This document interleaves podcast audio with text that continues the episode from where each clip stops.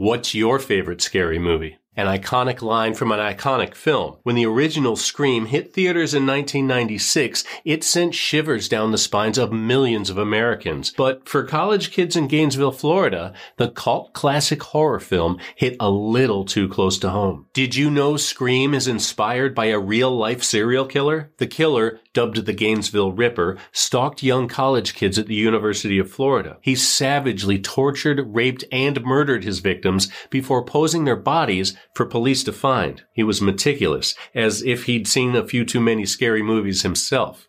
He knew what police would be looking for and made every effort to throw them off his trail. For 72 harrowing hours, Danny Rolling terrorized the college town of Gainesville, Florida. Danny murdered five innocent students as they slept in their off-campus apartments. He mutilated their bodies before slipping into the night, knowing the police would never catch him. And they never did. At least not for the murders. Instead, Danny's ego got the best of him in the end. But his twisted journey to death row was one written in blood.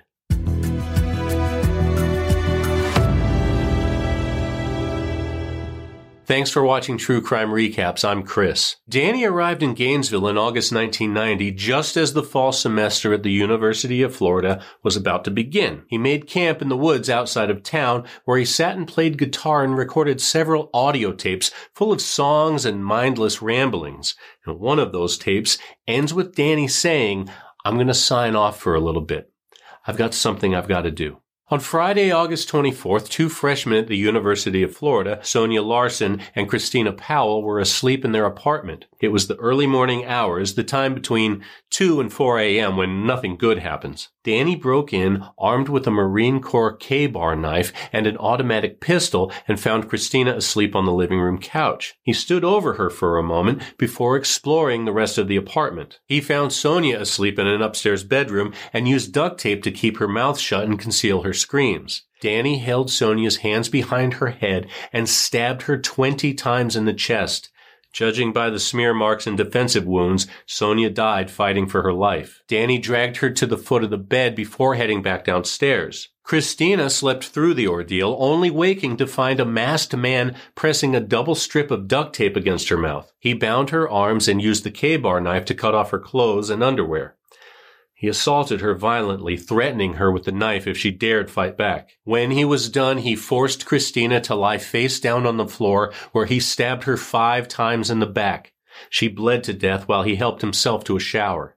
But before leaving, Danny posed the bodies in sexually explicit positions, a calling card that would eventually come back to bite him. He also severed Sonja's nipples and kept them as trophies. On Saturday night, he broke into the apartment of 18-year-old Christa Hoyt, using a screwdriver to pry open the sliding glass door. But Christa was out for the night and didn't return home until 11 a.m. That was fine. Danny had nowhere to be. He ambushed her from behind when she finally came home. He put her in a chokehold and duct taped her mouth and hands. Then he dragged her into the bedroom and cut off her clothes as he'd done with Christina Powell. After violating her, Danny flipped Christa over and stabbed her several times in the back. One wound ruptured her aorta and she bled to death in seconds. As with Sonja, he cut off Christina's nipples and placed them on the bed beside her body. But then he took his staged murder scene a step further. He decapitated Christa and placed her head on the bookshelf across from the bed, facing her. Then he propped up her body to sit at the foot of the bed. On Sunday morning, Christina's parents drove to Gainesville to check on their daughter. They hadn't heard from her since Friday. Strange for a freshman beginning the next stage of their life.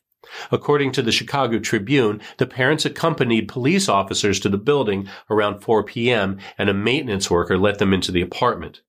Inside, they discovered a grisly scene. The chief medical examiner knew right away this was the work of a Ted Bundy style serial killer. Whoever they were, they knew what they were doing. You might say they were cold, cruel, and calculated. Nine hours later, the police got another call. Christa Hoyt never showed up for her evening shift at the county sheriff's department. They drove two miles from the first murder scene to find a third mutilated body. News of the murders spread like wildfire. Students fled the area and many began sleeping in groups and carrying bats wherever they went. Some slept in shifts like keeping watch on an active battlefield. But even with all the heightened attention, the Gainesville Ripper wasn't done. He still had more lives to take. Around 3 a.m. on Monday, August 27th, Danny broke into an apartment owned by lifelong friends and college roommates Manny Taboada and Tracy Paules. Like Christa's apartment, Danny used his screwdriver to pry open the sliding glass door. He first crept into Manny's room and found him asleep in bed. But Manny was an athletic kid and put up a decent fight. Unfortunately, it wasn't enough to save his life. Tracy heard the struggle and rushed to Manny's room. There she saw Danny with a knife held over his head. He was covered in Manny's blood, and he quickly turned his attention toward Tracy. She fled down the hallway and tried to lock herself in her bedroom, but the thin door was no match for Danny's large frame. He broke through it and bound Tracy with duct tape. Her final words before he taped her mouth were, You're the one, aren't you? Danny replied, yeah, I'm the one. The University of Florida canceled the first week of classes as police conducted their investigation. In their minds, they were dealing with a professional who knew exactly what the police would look for. Danny cleaned up nicely before leaving each crime scene. He removed the duct tape and threw the pieces in nearby dumpsters. He wore gloves the entire time, so fingerprints were out of the question. He even sanitized the bodies with chemicals to conceal any DNA and semen, but he didn't get all of it. Even though they collected 18,000 pieces of evidence, all police had to go on were the posed bodies, some scratch marks on the sliding glass doors, and some semen found on Christina Powell's underwear. News of the Gainesville killings made it back to Shreveport, Louisiana, where police had an eerily similar cold case on their hands from November 1989. 55 year old William Grissom lived with his 24 year old daughter, Julie. She was a petite brunette like the four girls in Gainesville, studying marketing at the Louisiana State University of Shreveport. William's eight-year-old grandson and Julie's nephew, Sean, was spending the weekend for his birthday. Sadly, he'd never celebrate another. William was cooking steaks that night while Julie had plans to attend a high school friend's wedding. Between 6 and 8 p.m., a psychopath broke into their home and stabbed all three of them to death. Police found William's body stuffed in a utility closet with multiple stab wounds to his back and chest. Sean was face down in the living room with a single stab wound through his back and chest. Finally, they found Julie in the bedroom naked and mutilated with obvious signs of sexual assault. Her attacker bound her mouth and wrists with duct tape and tried to clean her body with vinegar. It would take 17 years and five more grisly deaths before the Grissom triple murder case was finally officially solved. But we're not quite there just yet. You'll be hard pressed to find a serial killer that doesn't come from some messed up childhood, and Danny's story is no different. He was born in May 1954 to James and Claudia Rolling. The family lived in Shreveport, Louisiana, where James worked as a lieutenant with the police department. He was by all accounts a horrible father. James and Claudia married when she was 19, but he fell into a fit of rage when she got pregnant two weeks later. He never wanted children, and the world would have been a better place if he never did. Since he couldn't take out his rage on their unborn child, James focused on Claudia instead. He beat her until Danny was born, giving him a new target to abuse. James gave Danny a beating for his first birthday. Apparently, he didn't like how his toddler son crawled. For a guy who never wanted kids, James didn't seem to know where they came from. Danny's younger brother, Kevin, was born in 1955, and the abuse just got worse. By most accounts, he was cold, cruel, and calculated, perhaps the only traits that rubbed off on young Danny. At 11 years old, he found escape in music and began playing guitar and singing. Then he turned to booze and drugs. His life of crime seemed to kick off at age 14 when a neighbor caught him at his daughter's window. Danny caught a vicious beating for the peeping Tom incident and ran off to join the military as soon as he was legal a few years later. But the Navy rejected him and his time in the Air Force didn't last long. As the story goes, he was eventually forced out. So he tried to make a go of it as a family man. He married a woman named Omatha Loomis in 1974, but they were divorced by 77. One year into their marriage, he started disappearing at night. He was up to his old tricks, peeping into neighbor ladies' windows. After he threatened her at gunpoint, his wife took their baby girl and left. In retaliation, he raped a woman that looked a lot like Omatha and spent the next 13 years in and out of prison for a series of armed robberies. But he was capable of much worse. In May of 1990, an argument broke out in the Rolling household. Danny, now standing at six foot two and clocking in at over 200 pounds, could easily overpower his father. Yet the man still made him feel small. So Danny grabbed a gun and shot his father in the face and stomach, bringing him within an inch of his life.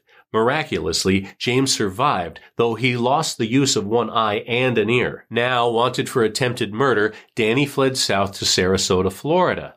He changed his name to Michael Kennedy Jr., but he didn't change his ways. The first thing he did was break into the home of Janet Frake through a back bedroom window. He wore a black ski mask while he assaulted her repeatedly and threatened to leave her for dead in the closet. But Janet kept calm, at least as calm as she could. Instead of screaming and fighting, she treated Danny like a friend. She even handed him a beer and a cold glass, hoping he'd leave behind some DNA evidence. After hours, she managed to convince him to leave and spare her life. Danny headed three hours north to Gainesville. Three weeks later, all hell broke loose. At first, the Gainesville cops suspected 19-year-old college student Edward Humphrey. He'd recently been evicted from Manny and Tracy's apartment complex and was known to make bizarre and scary comments around campus. According to the New York Times, police arrested Edward after he allegedly assaulted his grandmother, though she denies anything ever happened. While Danny camped out in the woods for the next two months, playing guitar and singing songs, police publicly identified Edward as the prime suspect in the Gainesville slayings. They plastered his picture in every newspaper and set his bail at $1 million, but they never found any evidence against him. Sure, Edward was an odd kid. He made the perfect scapegoat for the brutal killings, but he wasn't the Gainesville Ripper. Less than a month after the murders, forensics confirmed the DNA found at all three scenes was from the same man, but it wasn't Edward Humphrey. But the public had calmed down by then, thinking the Gainesville Ripper was in police custody. So, to keep the peace, the cops kept this new discovery to themselves. Unfortunately, it left them back at square one. Funny enough, Florida police did already have the Gainesville Ripper in custody. They just didn't know it. If you remember, Danny wasn't just a killer, he was also a thief. Ten days after police found Manny and Tracy's bodies, he got arrested for robbing a supermarket in Ocala, about 40 minutes south of Gainesville. On the night of Christa Hoyt's murder, police responded to a bank robbery about a mile from her home. The teller said they slipped a red dye pack into the money bag before handing it to the robber. Later that night, an officer noticed a suspicious man walking in the woods. He gave chase, but lost the man in the trees. He tracked the man to a campsite where he found a bag of cash covered in red dye. He also found a screwdriver, a gun, and a cassette player with a tape inside. At the time, they didn't link the robbery to the murders. If only they'd listened to that tape. The Gainesville Ripper case was on the verge of going cold when a woman from Louisiana called in with a groundbreaking tip. Cindy Jurasich had grown up with Danny in Shreveport. They went to the same church and he regularly hung out with her and her husband Steve. In late August 1990, Cindy was driving across the Florida panhandle when she heard the news about the Gainesville murders. It made her recall something Danny had said before leaving town. He said, one day I'm going to leave this town and I'm going to go where the girls are beautiful and I can just lay in the sun and watch beautiful women all day. If that's your goal, Gainesville is the place. He had also told her husband Steve that he liked to stick knives in people, which was the last straw. Danny wasn't welcome in their home anymore, and he skipped town shortly after. Cindy thought about it for a few months, but she couldn't ignore the feeling that her old acquaintance could have made his way to Gainesville. In November 1990, she suggested they look into Danny Rolling. That's when they went down to the Marion County Jail and tested his blood. Sure enough, it was a match. Police rushed back to Gainesville and examined the campsite evidence. They finally listened to the tape recorder, which included recordings of Danny singing and talking to himself. In one song, he sang, Mystery Rider, what's your name? You're a killer, a drifter gone insane. Finally, the man on the tape admitted to being Danny Rolling, and the final puzzle piece fell into place. They charged him with murdering the five college students and convicted him of bank robbery before the murder trial began. He was transferred to Florida State Prison where he befriended Bobby Lewis, a death row inmate serving a life sentence for killing a drug dealer. For some reason, Danny told Bobby everything about the murders. He wanted to make an official confession. In doing so, investigators learned even more disgusting details about the murders. Apparently, Danny left after killing Christa Hoyt, but was worried he left his wallet behind at the crime scene. He returned several hours later to look for it, and that's when he decided to cut off her head and pose it on the bookshelf. Danny also dove into his multiple personalities. One was Yinad, or Danny spelled backward. He said Yinad was bad, but wasn't evil, not like Gemini. Danny's second, more sinister alter ego, Gemini killed those kids, not me. He pled guilty to all charges before his trial began in February 1994. The jury sentenced him to death on April 20th, 1994. Danny sat on death row for 12 years, and just before he was put to death, he wrote a letter confessing the 1989 Grissom family murders. In that time, he got engaged to controversial true crime author Sondra London and sat down for several interviews regarding his case. In March 1994, an episode of ABC's Turning Point covered the Gainesville Ripper case. The story inspired Kevin Williamson to write Scream, which he originally called Scary Movie before selling it to Miramax. On October 25, 2006, a Florida state prison executed Danny by lethal injection. His last meal consisted of lobster tail and butterfly shrimp with strawberry cheesecake and sweet tea for dessert.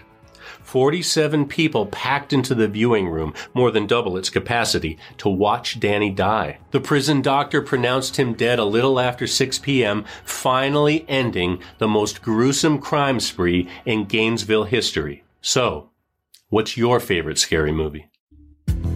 And that's your recap. Thanks for hanging out with us today. If you like getting all the crime in half the time, go ahead and tap that subscribe button so you never miss a story. But don't go away. Catch up on more recaps right here, right now. Until next time, take care.